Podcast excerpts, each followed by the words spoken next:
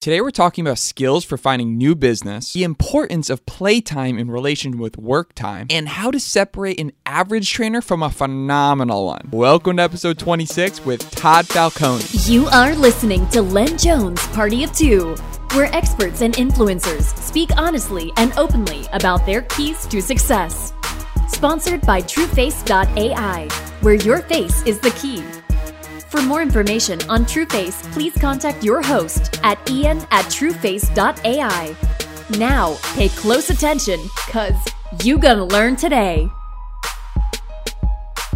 Ooh, what up, what up, what up, and good morning. The sun is shining out here in Santa Monica, California, and serving as a reminder to appreciate the little things. I feel we are always on this constant search for happiness and fulfillment. Fulfillment at our jobs and feeling valued for what we do, fulfillment from our friends and family through feeling loved and appreciated, and fulfillment for our overall purpose. What legacy are we leaving the world? What impact will our lives have on others? What are we gonna do with this microscopic burst of time where we exist and have the chance to reach up and, and make moves? These are the questions that muddle my mind all the time, and every birthday that goes by, they become more and more pressing. So, what I want you to focus on today is learning to appreciate the little things that will bring you so much more joy and happiness into your life. And if you're new to the podcast, our mission here is twofold educate aspiring entrepreneurs by dissecting the come up stories of incredible humans by extracting the golden nuggets that you can apply now to better your life. And second, to have all my friends in my life that are making moves, to me, my other friends in life making moves to create one giant community of extraordinary people. And speaking of seeking a life of joy and fulfillment, our guest today, Todd Falcone, embodies that work hard, play hard mentality. I love how he goes into how important playtime is. We frequently find ourselves as adults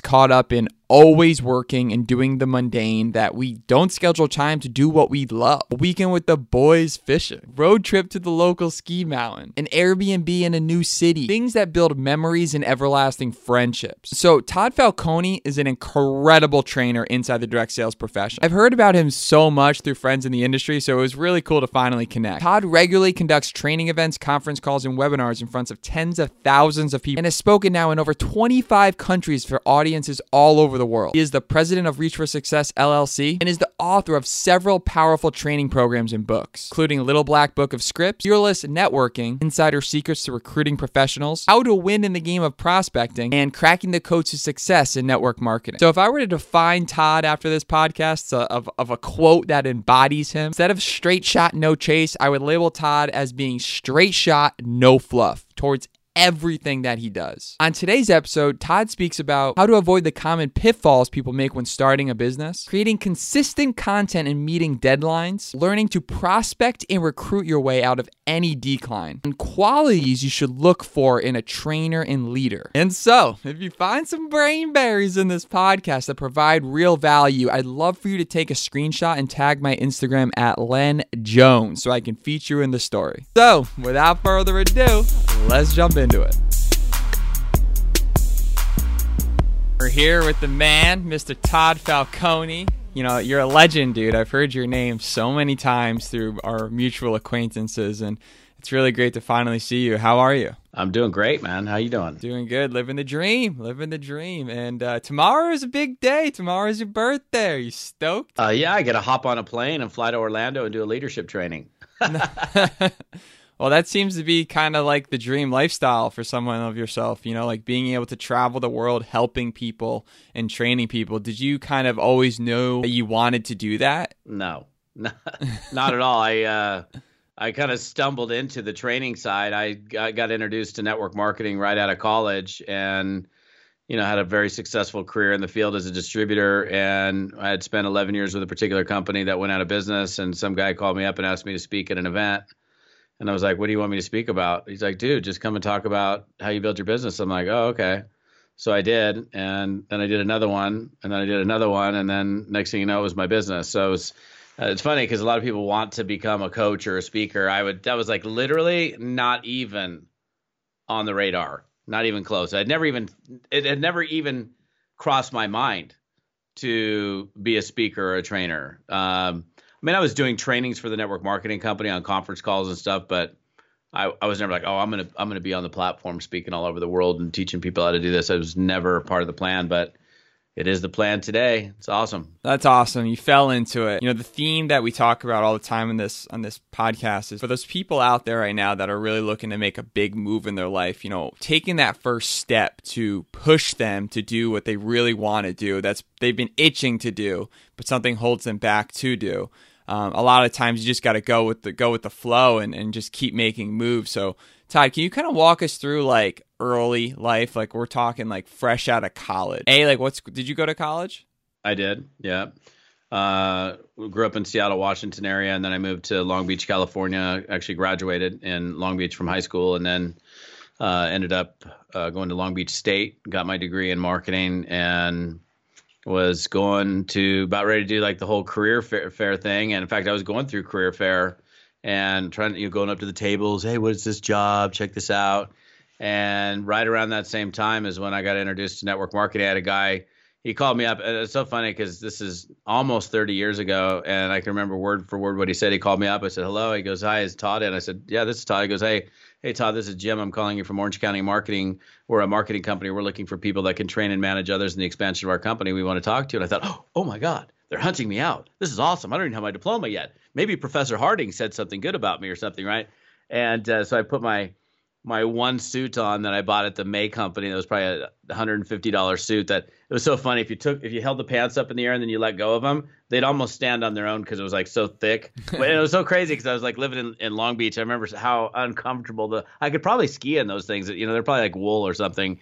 Put my clip clip on tie on and I drove to Irvine, California to what I thought was a job interview and ultimately got introduced to network marketing and have been in it ever since. So how old were you? Uh, 22. Did you know what network marketing even was or were you just kind of like Nope, I had never heard of it. Didn't know what it was. Didn't have a friend that tried one of them their things. Didn't have a family member. I had no clue what it was. So I went in there with a totally clean slate, and I didn't have any baggage. Like I think a lot of people have baggage around it. Maybe somebody approached them about something, they were super pushy, or they know they, they they have hearsay that somebody of somebody that they knew of somebody that they knew tried one of something and they never and they never succeeded at it even though they know nothing about it which is so typical. People are down on the things that they're not up on.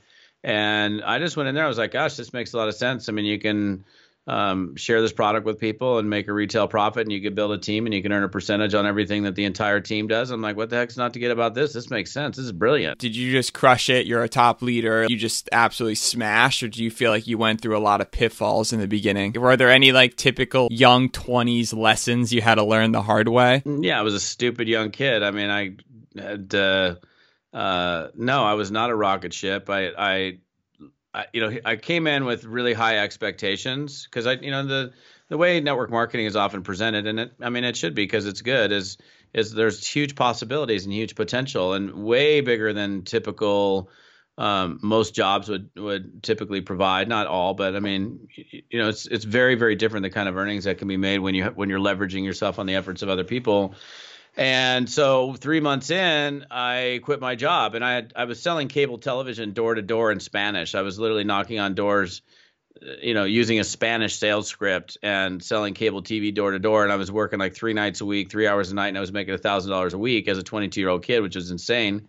And uh, and I quit that job thinking I'm going to be making 10 grand a month. I'm going to be driving this Mercedes, wearing this Rolex, blah blah blah. I think I just had these like things going on in my head. And I was three months in. I did I wasn't making jack, and I was six months in. I wasn't making anything. I was, you know, I was learning a lot, and we had a great educational and training program, probably one of the most powerful training programs at the time in the network marketing profession. And even to this day, um, I got a lot of great entrepreneurial education, but I wasn't seeing the result. And ultimately, I ended up uh, after right right around year two, I ran out of money, and I had creditors chasing me and I was, you know, I was like retailing product just so I could buy top ramen and barely pay for my rent.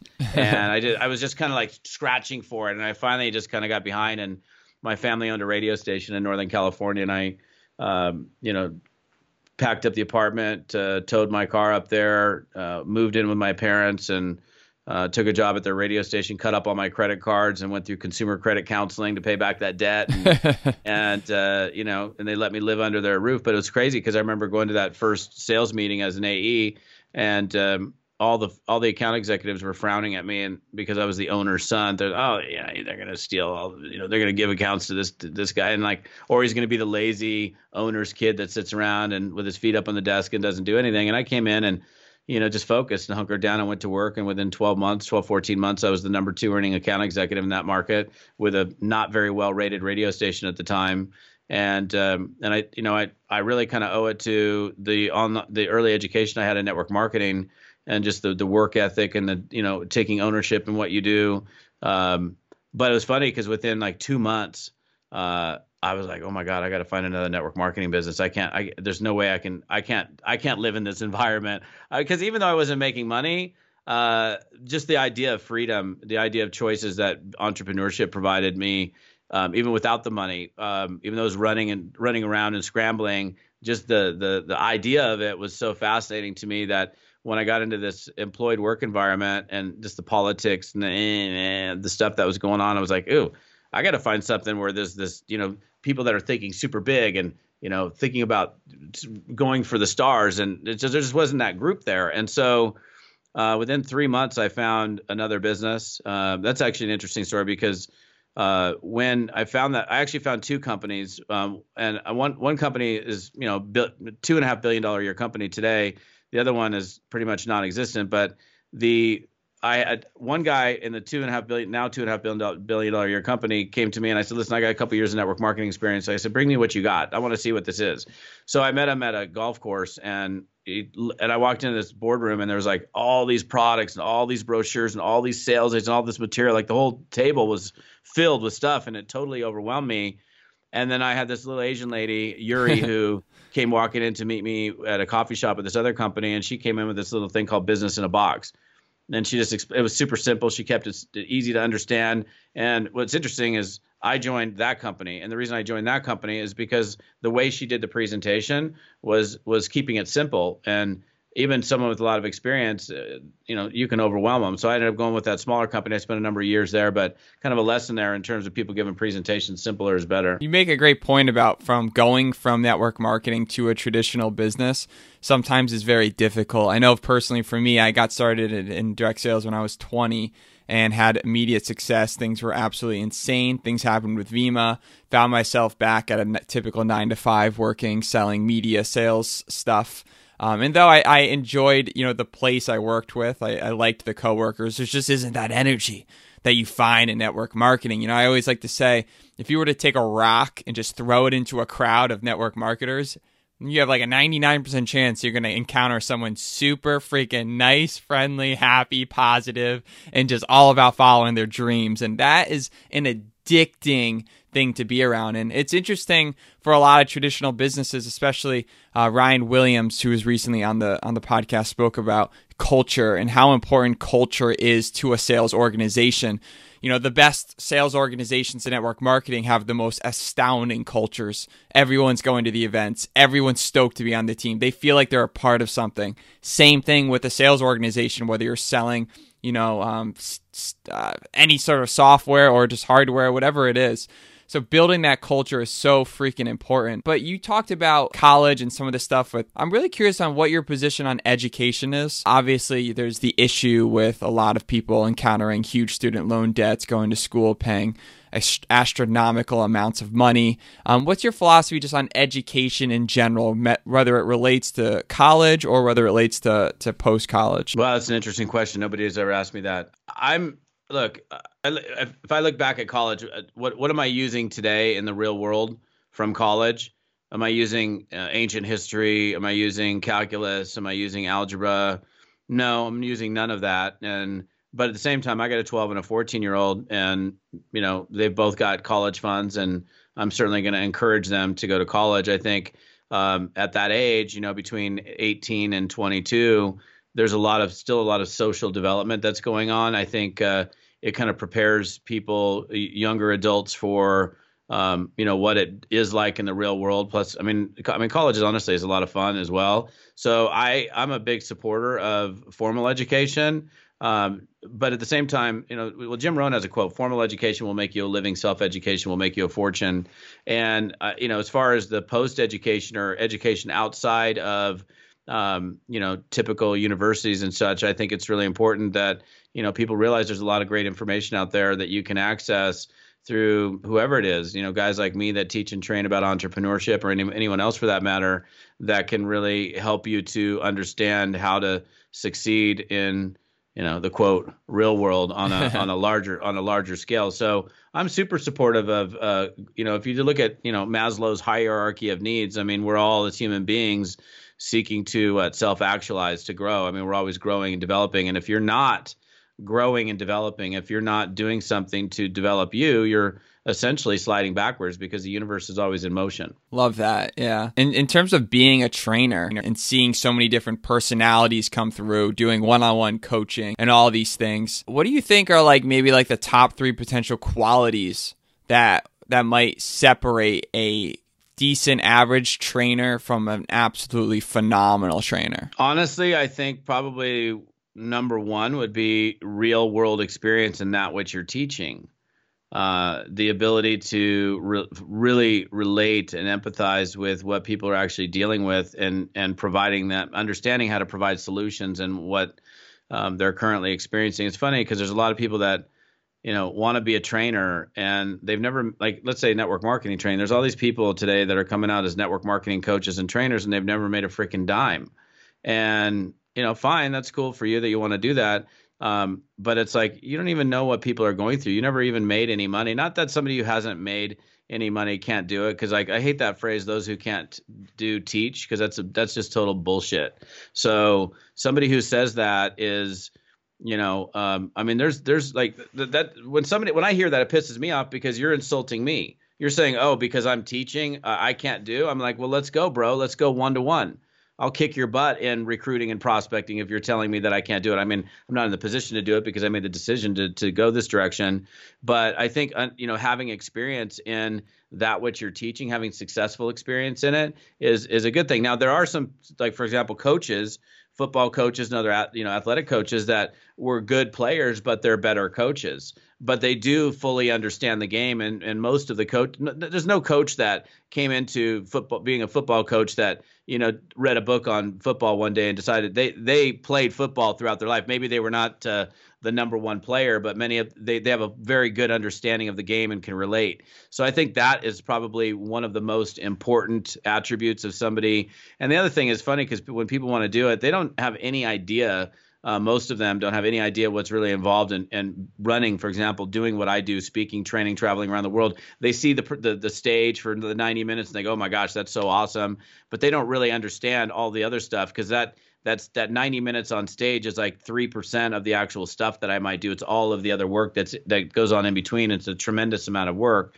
Um, I think that is is like I said, number one is having experience that what you're teaching. I don't know if I can even come up with three, but two um, would be you know being a a, a kind-hearted uh, soul that truly wants to help people. That sure. you know, why are you in it? Are you in it to make a buck because you think this is a great way to make money? Are you in this because you truly want to help people? And there are people that are in it just to make a buck, and it shows. And so, uh, I think if you really care about people and you really have a passion for wanting to help people break through some of their stuff, then you could be very successful in whatever it is that you would be teaching or training on. Um, and I don't know if I can come up with a third, but those are the two first two that uh, that come to mind. Cool, dude. Those are awesome. Yeah, the second one is huge. I mean, showing that you care about someone is is just the the make or break moment, right? Like someone has to you have to define your value and no matter what you define your value as I, a you got to show that value but b you got to show that you care because people care so much that you care that you're connected with them that you understand them so bravo on on those points but so you're a self-defined outdoorsman. What what's the what's the biggest out outdoorsy things you're doing on a typical basis? Mm, right now, I'm skiing a few days a week because it's 30 minutes from my house and it's the middle of winter. So love to ski all winter long. I mean, that's my number one activity. It's my morning workout. I typically don't go to the gym as much during the winter because you know it's so close. I can go up to the mountain, get two hour, two or three hours of skiing, and be back to the office by eleven thirty or twelve. That's uh, awesome. I, yeah, it's fun, man. I mean, I've I've been skiing for over forty years, so it's like I was just it's just what I it's one of the things that I do. Um, the rest of the year I do a lot of fly fishing and other types of fishing and mountain biking and hiking and uh, backpacking and camping out in the woods and go and play. I love going out and just, in fact, I'm getting ready to do a winter camping trip. We're going to take our skis and skin out to this lake, uh, which is about three miles from the end of the road, and just take our stuff and build ourselves. Like, you know, I mean, it's literally like six feet of snow all around and do a winter camp out. That should be kind of interesting. So, do you like rip tricks on like skis? Are you ripping backflips and stuff? No, I mean, I'm, I'm gonna be 52 tomorrow, so I do keep. uh I ski hard. I mean, I ski honestly. Probably 95% of the people on the mountain I'm passing speed wise. In fact, I was tracked the other day at 63 miles an hour on my on my race skis. That's pretty fast on skis. That's probably my upper limit. But I ski very, very aggressively, and I just for me to to ski slowly and in a laid back, I just can't do it. I I need speed on skis. Um, I love to go out in the trees and powder, and and I'll hit some of the terrain. I like my 14 uh, year old. Actually, both my kids are into the terrain park, but my 14 year old's way into it, and I'll hit some of the tabletops that are, you know, pretty hefty tabletops. But I won't throw any kind of inverted anything. I'll just you know catch 10, 20, 30 feet of air and land on the transition and kind of cruise through it. But uh, yeah, I used to throw helicopters back. That was the cool thing back in the day, you know, helicopters and daffies and back scratchers. Nobody does that stuff anymore. Now they're doing these inverted, bat landing backwards, upside down, crazy stuff. I mean, it's amazing what these kids are doing today. But they also got a you know different kind of technology with skis than we had back in back in the mid 70s. For sure. Yeah, I need to get out there. I've I've skied pretty much my whole life too. I need to get back into it and it's interesting to always kind of look at people and, and think about how their priorities have changed over the years. You know, looking back when you were that 22 year old college kid, like, you know, the world at your, in your palms, thinking you're unstoppable. And, and then looking back, you know, with tomorrow being your, your next birthday, how have your priorities changed in terms of like what's important to you these days? Like, how, like what, what kind of, uh, are you focusing on making sure you fill these certain buckets to make you feel like every day has been a fulfilled day for you? Uh, first thing that comes to mind is my kids. Uh, when you don't have kids, that's obviously not a priority. We, we, get to focus only on ourselves, which is kind of a fun part of life. And um, but for me, it's like raising two uh, upstanding citizens, right? So my focus is spending time with those guys. They're 12 and 14. So to me, that's the number one priority. My family is number one. My wife, my kids, um, you know, taking care of them. I think, uh, you know, when you're the breadwinner in the household, if you will, like you want to do the best to, you know, provide for your family. That's what we do as adults. Like we want to provide for ourselves, provide a, a, roof over their heads and good education and good food and good experiences and, you know, quality time. So for me, that's probably the most important thing. Um, and you know, I got a lot of friends. I love hanging out and traveling and doing other things that uh, uh, it's funny to me because people people get like life's too short not to go play, man. You got to get out and have some fun. Like I got these guys. I'm like, oh, I wish I could, but dot dot dot. I'm like, bro, just do it. Like, what do you mean? Are you gonna uh, like just come out and play? You never play anymore. It's like uh, you're like, what, what is that? All work and no play makes Jack a dull boy. It's like, dude, you got to get out and do something and enjoy life. Like, what was the last time you went skiing? What was the last time you went fishing with me, man? Take a break, take a vacation day, come on out and play. And then I get some of my friends that are kind of in their work grind and they're like, oh my gosh, I'm so glad you got me to come out here. I, I forgot how fun this was. I'm like, yeah, I know. Life is meant to be fun. So I'm all about having a good time and and uh, you know, I'm very like I said, very very family focused. Right. Is there something that like you're low key that y- you know you kind of suck at and you just wish you were better at? Something that's like one one attribute of yourself that you wish you could improve on. I mean, there's probably a number of things, but that that, that thing that's back here, my uh, well, the people on that are not hearing this on or not seeing the video, my guitar. If I spent more time on that, I would probably be a lot better at. I mean, I can play decent guitar, but uh, you, you, the other part is you can't get good at the thing that you never do, right? So if it's just sitting there, I don't put my hands on the guitar, I'm never going to get good at it. I actually stopped playing that thing for I just it sat in my office for like 2 years and I never even hardly touched it. And now I just make it a point to you know, at least at least once a week. It should be daily for, you know, 30 or 40 minutes, but at least once a week I'll pick it up and you know, get my hands on that thing, but it's just it's beautiful. I love music and and to be able to play any instrument I, play the didgeridoo a little bit. That's something not not many people know. I I, I uh, my last trip to Australia, I got this really amazing uh, real, not one of those tourist didgeridoos, and it's it's pretty crazy what you can do. Did you say a one didgeridoo? What? Yeah, yeah. What is that? Oh, you don't know what a didgeridoo is? Oh, it sounds hilarious though. Oh, a didgeridoo is uh, there goes my office line while we're while we're chatting. A didgeridoo is it's a eucalyptus uh, tree or eucalyptus branch that's been hollowed out by termites, and it's an ancient uh, instrument that the Aborigines play in Australia, and it has a really amazing sound.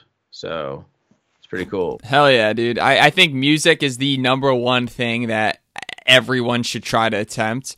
Me being a hypocrite at that. I mean, when I was younger, I played cello uh, up till sixth grade and I rocked it and I loved it. And I think that people that enjoy an instrument just have so much more passion and happiness in life that they can just self express. Uh, with that said, I am not doing that, and I I would like to one day. But uh, you know, people talk about money making activities. It's it's very important. You know, what are you doing on a daily basis? Uh, Rob Sperry calls it his minimums. What are your minimums that you're going to accomplish, no matter what it is?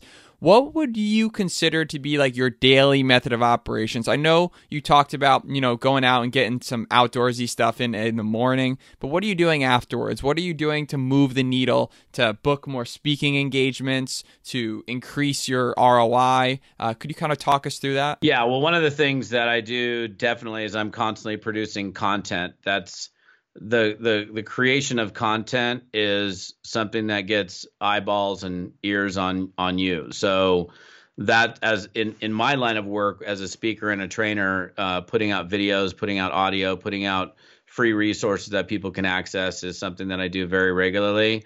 And so uh, pretty much every day there's some something that's going out through the different channels that I have. Uh, but again, to some extent, that's a a hurry up and wait kind of situation. Like even like, even with people today with social media on Facebook and they're building their network marketing business on Facebook and putting up creative posts and things that generate curiosity, while those may generate revenue, uh, you know, it's not an instant thing. So to me, honestly, every day I'm picking up the phone and I'm calling people. And like there's there I don't I don't do a day in my office without picking up the phone, engaging people in conversation, and drumming up new business. I still do it every day. So I essentially do the same thing today as a speaker and trainer that I was doing in the field as a network marketing distributor. The only difference is I'm talking to company owners and high level distributors in different companies. So, uh, you know, and I think for anybody in network marketing or anybody in uh, direct sales or anybody even in traditional selling, you know, the numbers that you're putting on the board every day matter. Like if you want to get yourself out of a slump or a doldrum, the only way to do that is to prospect and recruit and sell your way out of it. So uh, that uh, it's funny because you asked that question. You know, do you, you're anybody if you're in sales, if you're in marketing, if or if you're in sales, you're in direct marketing, direct sales, network marketing the number one activity is drumming up new business. You got to go put customers in, in on your products and services and put new distributors in. You can't just be pointing at your distributors and say, go go put some more people in while I'm sitting on my butt collecting a check. That's not leading by example.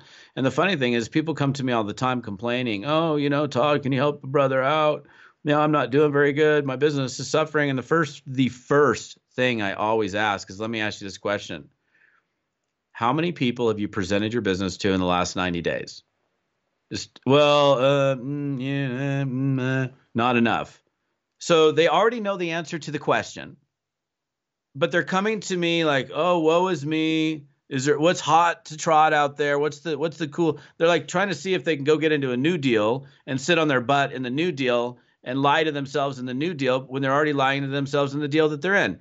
And it's so funny because they get mad at the results that they're not creating from the work that they never did. And it's commonplace in traditional sales and in network marketing. So anytime that somebody comes to me complaining, moaning that something's not going well, I go straight to that first question How many people have you talked to in the last 90 days about your deal? And then we very quickly realize they're really not in the business. So so it kind of makes me mad because that kind of gives network marketing a bad rap because you know oh the the failure rate in network marketing. I'm like it's not the f- failure rate. They're not even doing the work. the people that do the work in anything, network marketing or anything else for that matter, they will get results. Some faster than others, but if you do the work, and most people know what the work is, unfortunately, many of them don't do it because they're scared. They're afraid of being judged. They're afraid of whatever. They're afraid of something. Well, what are they going to think of me? Are they going to think they're not going to be my friend anymore because I'm I brought a business to them? I mean, hell, if the person's not going to be your friend anymore because you brought a deal to them, they're not your friend anyhow.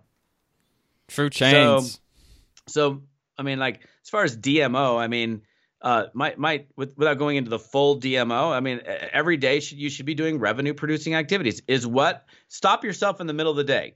Ask yourself a question: Is what I'm doing right now making me money? Yes or no?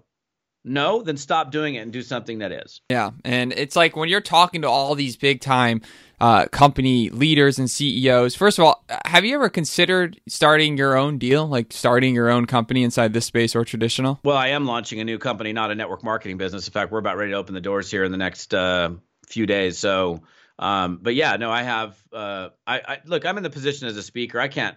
I, I don't want to say I can't. I can do whatever the hell I want to do, but I'm not going to do it. I've spent 15 years speaking, training in this profession, and if I came out and started a network marketing business, uh, you know, I probably have some people that didn't like me so much. I kind of like having friends. I mean, think about it. You put me in front of your audience, and this per- person, I got all these people that trust me, that put me in front of their their entire organizations to teach and train them. And when you're on stage, you're, you have a very strong authority position. And then if all of a sudden I come out announcing that I'm launching a network marketing business, I mean, those people would want to literally come over to my house and stab me. Right. So no, I've uh, never considered starting a network marketing business, but I certainly have, um, you know, obviously considered businesses outside of network marketing. And my business partner and I are just about to get that thing launched. Nice. I'm sure you're not allowed to say anything about that right now. No, I'm not. Okay, cool. Well, yeah. how how do you vet companies that you choose to train for? Are you an open book, or are there certain qualifying questions you even ask companies before you allow them to allow you to be a trainer? I look. Uh, my deal is to serve the independent distributors, not the company. When I look at, it. I mean, if you're because here, what am I doing? If you bring me in as a speaker or a trainer, who am I teaching? I'm teaching the distributors in the company. I'm not teaching your corporate staff. So my objective is to serve the distributor force and helping them figure out and understand what it takes to be successful in this business. So, uh, you know, there have been a number of companies that have come to me that I have opted not to speak for because I'm looking at them like, dude, you're straight up scam. Um, not many of them, but you know, there's um, there's definitely some companies, not to be mentioned, that have come to me over the years. Most of them are actually out of business now, that have asked me to speak for them, and they're just not even a real legitimate deal. So honestly, like if if I think you're a scam, if I don't think you're doing things uh, ethically and morally right, then I'm gonna decline speaking for you. But if you're you know, uh, I mean, I'll speak for a lot of. I've spoken for all sorts of different products and services, young companies, older companies, brand new companies, startups, people that have been in business for 20, 30 years. Um, but again, it's it's all about you know serving the needs of those that are in the audience, wanting to figure out how to be successful in network marketing.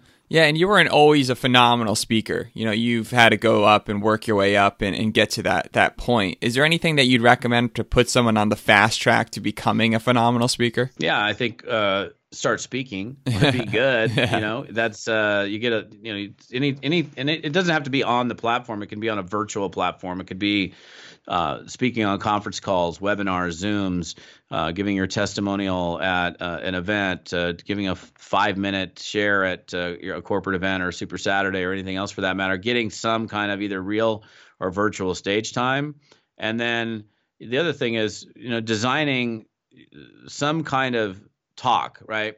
So it doesn't have to be long. It could be okay if I was going to get up and and share my experience and the successful experience that I've had in let's say a 20 minute segment designing a simple 20 minute talk. That could be daunting for a brand new person because obviously people fear public speaking more than they do. I've said that they fear public speaking more than death. I don't know if that's necessarily true. You'd really rather die than stand up and talk to people. I mean, come on, bro. um, but you know, I, I, don't even know where that. Uh, most people have heard that. I don't even know where that is. I have to look at where the origination of that uh, uh, quote comes from. But uh, I I don't know. I, I there's there's something that when when you're designing a presentation that you instead of looking at it for example like a 20 minute presentation first of all don't go talk about something that you don't know anything about. So like somebody said hey can you talk about mechanical engineering at our event? I'm like no. You can't? I'm like no i don't know anything about mechanical engineering. Yeah but you can make something up. I'm like i don't have any comfort level in talking about mechanical engineering. Anything. You want me to talk about anything about network marketing? Anything about network marketing. I don't care what it is i can talk about it uh, but something totally outside of your scope is probably not smart. So if you if you've got something that you're super passionate about, even outside of business, like what's your number one passion or interest that drives you? What are you into outside of business or work? Maybe it's your family. Maybe it's uh, raising you know great children. Maybe it's how to have a great marriage. Maybe it's I I really love chess. I really love knitting. I really love you know vegan eating. Whatever it might be, you know you could you could create a talk around something that you love, and it's easy to talk about something that you love. Now, designing a little presentation or designing a little talk, I think you got to need to think about it is take whatever time frame 15 minutes 20 minutes 30 minutes. If you look at that time frame oh my gosh 30 minutes i got to talk for 30 minutes about something. No you don't. What you do is you break it up into chunks. So you got five minutes as your intro and how you're starting the presentation. You've got maybe four points that are each five minutes well, point one, point two, point three, point four, chunk, chunk, chunk, chunk, and then you got your close. So when you look at a presentation in that manner, rather than one big 30 minute presentation, you and you divide it into small, usable, bite-sized chunks, it becomes easy to put a presentation together. And then I think the other part of it is practicing what you're doing. Um, you know, like I use, I have a hundreds of different slide decks for different presentations.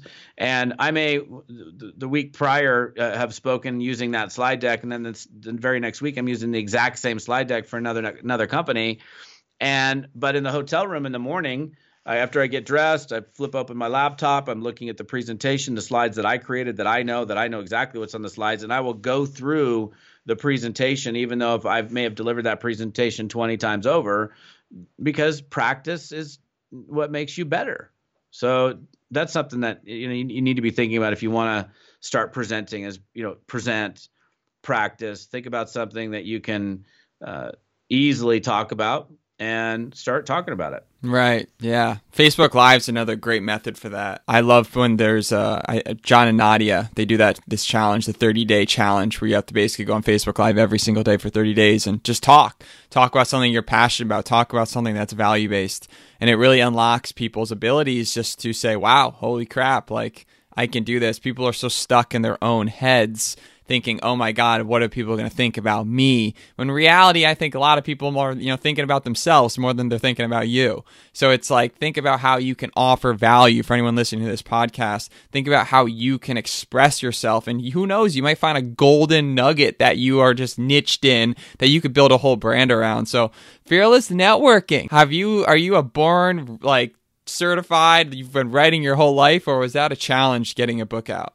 Yeah, you know it's funny you asked that because when I wrote that book, uh, I've it's so funny as a speaker. Oh, you, you got to write a book, right? You, you, and I'm like, uh, write a book. I don't. What do I need to write a book for? I produce like 15 different audio training programs, producing video. Why do I need to write a book? Well, you're not really, a, you know, you're not really a speaker if you don't have a book. I said that's BS, you know. But finally, I decided like, okay, I have some ideas in my head about writing a book, and so I would sit down to write this book and I would like go into paralysis sweat mode and I just would I like literally I probably started that book like 20 times. And and I had some level of clarity what I was with what I was doing. And there's still that book inside of me. It hasn't come out yet but I ended up having a guy call me up and he said hey can you do a training for me on overcoming objections and rapport building? I'm like oh yeah easy. So I go when do you need? It he goes maybe a couple weeks. I'm like okay fine and it's a it's a big uh, it's a company that produces training materials for the network marketing profession. They represent like most of the companies out there. And I just got on my laptop and just started. I'm like typing, typing, typing. I'm like, okay, okay, overcoming objections. Okay, blah, blah, blah, blah, rapport building. I'm like, you know what? Maybe I should talk about inviting a little bit. If I'm if I'm doing that, okay, maybe I should talk about presenting. No, no, no, no, no. Well, if I I got to put follow up in there. No, no, no, no. Uh, if I do follow up, I got to do close. No, blah, blah, blah, blah. And then six days later, the book was done. And it's so funny because I mean it's not a big book. Uh, it was originally going to be this thing was going to be a booklet and uh, maybe a couple audio CDs, but you know, it's what is it, 100? It's not even that many pages, like 109 pages or something. But it's like pure content from page one to the very last page. So there's not a lot of stories in there. There's not a lot. There's no fluff in there, to be honest with you. There's literally no fluff. Maybe my next book will have other stories. I don't, I don't like fluff anyhow, but maybe anytime you like, I like stories because stories are a great way of teaching um, lessons. But there's like no stories whatsoever. It's just okay, how to invite, how to overcome objections, how to close, how to build rapport, how to be a better presenter, how to do simple invites, and we've sold over 200,000 copies of this book, which is crazy. Uh, and like I didn't, I had no idea that it was going to take off like that, but it's been it's been awesome. Was there certain things that promoted the book really well, like any strategies that you learned that you wish you could have known earlier that would have promoted it even faster, or is there like a maybe Facebook ads or Amazon or like just word of mouth? Like, what do you think sold the book the most? Mm, well, I mean, we never even got it on Amazon until this last year, and the only thing that's on Amazon still is the Kindle version. We don't even have the physical version on Amazon. We sold it. Uh, the whole the whole process has been sold. Um, really, the, I have a, I have a network marketing company that buys a lot of my books and puts it in their distributor kits. But uh, all the books that we've sold have been through my you know basically my free book funnel they can get the book for free they pay shipping and handling and we'll shoot it out to them and that's really where almost 100% of the book sales have come from outside of any other like you know bulk kind of purchasing. So uh, and most of it was through my audience. I didn't go grab uh, influencers and say get behind my book. That would be one thing that uh, if i did it again uh, i would go to some of the major influencers and say listen i'm launching this big book. I just didn't i didn't do it. And I've got a lot of friends that if I went up went out and asked, "Hey, would you get behind promoting this book? I want to send you an advance copy." I could have gotten, you know, a hundred or so major influencers to help spread the word about the book, but literally all of the book sales that we've made has been a result of my own in-house marketing efforts. That's cool. Get it in the hands of the people, have them read it, and then just naturally let it spread. That's very awesome. And congratulations for you being so successful on engaging that way. But it's funny. I feel like instead of your your motto, if I were to wrap you up in, in four words, instead of straight shot, no chase, it's straight shot, no fluff. That's your stuff. So I'll take uh, the tequila on the rocks, please. But would you, uh, if you could go back in time, and this is a signature thing I love to to really ask, and it kind of takes a little looking inwards, and you could have whispered into the the young Todd Falcone, say at 21 years old, right out of school, and you're and you could have saved yourself a a t- lot of time and money and it can't be i was gonna i would have invested in bitcoin right? Like if you what would be say one two or three things that you would have said to yourself that would have just really helped move you move the needle for you throughout your life? Hmm. i would probably would have said to myself hey bro you're worth it. You can do this. You don't have to be all caught up in your head and worried about what other people think about you. Just do you. Just take take you know just take the step keep keep charging. Stop being all up in your head about woe is me or am I worth it or what's wrong with me? I mean, because I struggled my first couple years and and I was operating from a position of desperation. And even I would even said to myself, hey, look, yeah, you don't have any money right now, but stop acting like you don't have any money because nobody follows somebody with a broke mentality, and you're you're you're putting that out into the marketplace and it's not serving you. Um, and one other thing I would say is, bro, lighten up I mean, this is a journey. Enjoy the journey. Have fun. You're like a goofball all the time, and then you do this business thing, and you're like too serious, man. And and my first couple years, I was so I was serious. I'm always been. I'm serious, man. There's no question. I'm serious, but at the same time, I'm a flat jokester, and I love goof goofing off and making people laugh. Like when you see me live, it's half comedy show and half training. And when my my first couple years of being being in network marketing, I was just yeah, I was just grinding. I was was too serious, and nobody wants to be around somebody that's not having fun. People think about who you like hanging out with. You like hanging out with people that are stern and straight faced and eh? You want to be around people that are lighthearted and having a good time and enjoying life and laughing and giggling. And there's endorphins that are released when you're when we're having you know good happy experiences in our life. So yeah, I think the the key is um, you know lightening up, having a good time, enjoying the journey. You are good enough, and just keep charging. Amen. And lastly, Todd, for that person right now that's maybe work they're maybe working some sort of nine to five job, maybe doing something that they love or something that they hate or um, something that you, they might be making a lot of money in, making you know two, three hundred thousand dollars a year with an incredible lifestyle. Um, notoriety and everything, or they're making like so little money and they're just trapped in a cubicle and they're just like, ah, like what do I do? Like I don't know what to do. But in the back of their mind, they're itching to start some sort of venture, maybe start their own business, maybe join a company, maybe just get out there and, and build a brand or start a video blog or something. But something's holding them back. They're scared. They don't know what to do. They don't. There's too many unwrittens. They have bills to pay. You know, what would you say to that person that's like right on the edge of doing something that could potentially, you know, change their life and bring them a lot of passion and joy, or bankrupt Jump. them? jump, jump, jump. You're at the edge. Jump. Take the leap. Take the first step. Take the step, man. If you're thinking about doing something, stop thinking and start doing. Take that step. Amen. Perfect. Well said. So Todd, I appreciate talking with you, man. You're you're you're straight shooter. Uh, would love to go skiing and or fishing, especially fly fishing. My dad started this um, organization. He's a big fisherman um, called Spey Nation. Uh, do you know what? Oh Spey- yeah, big uh, big spey rods. I know what they are. Absolutely. Yeah, so Spey Nation is an event thrown once a year where like 800 to 1,000 of the most ruggedy old fishermen all meet up and they just do like a whole day of spey fishing training and then everyone just gets real effed up together at, at night and has a good time. So all about salmon and steelhead conservation. Would love to get to fish with you one day. That's on my bucket list. Yeah, likewise. That'd be fun. Let's do it. All right, man. And how can people follow you and follow the journey if they want more Todd Falcone? They can find me on my website, toddfalcone.com, or they can find my business page on Facebook, which is uh, the Fearless Todd Falcone, the Fearless Networker. Either one. Beautiful. Well, Todd, it's been real. Thank you, Ian. I appreciate the opportunity. Thank you for listening to another episode of Len Jones Party of Two. If you enjoyed it, please leave us a review and subscribe to stay up to date on our new episodes. And remember, hope is not a strategy. Keep making moves. Till next time, peace.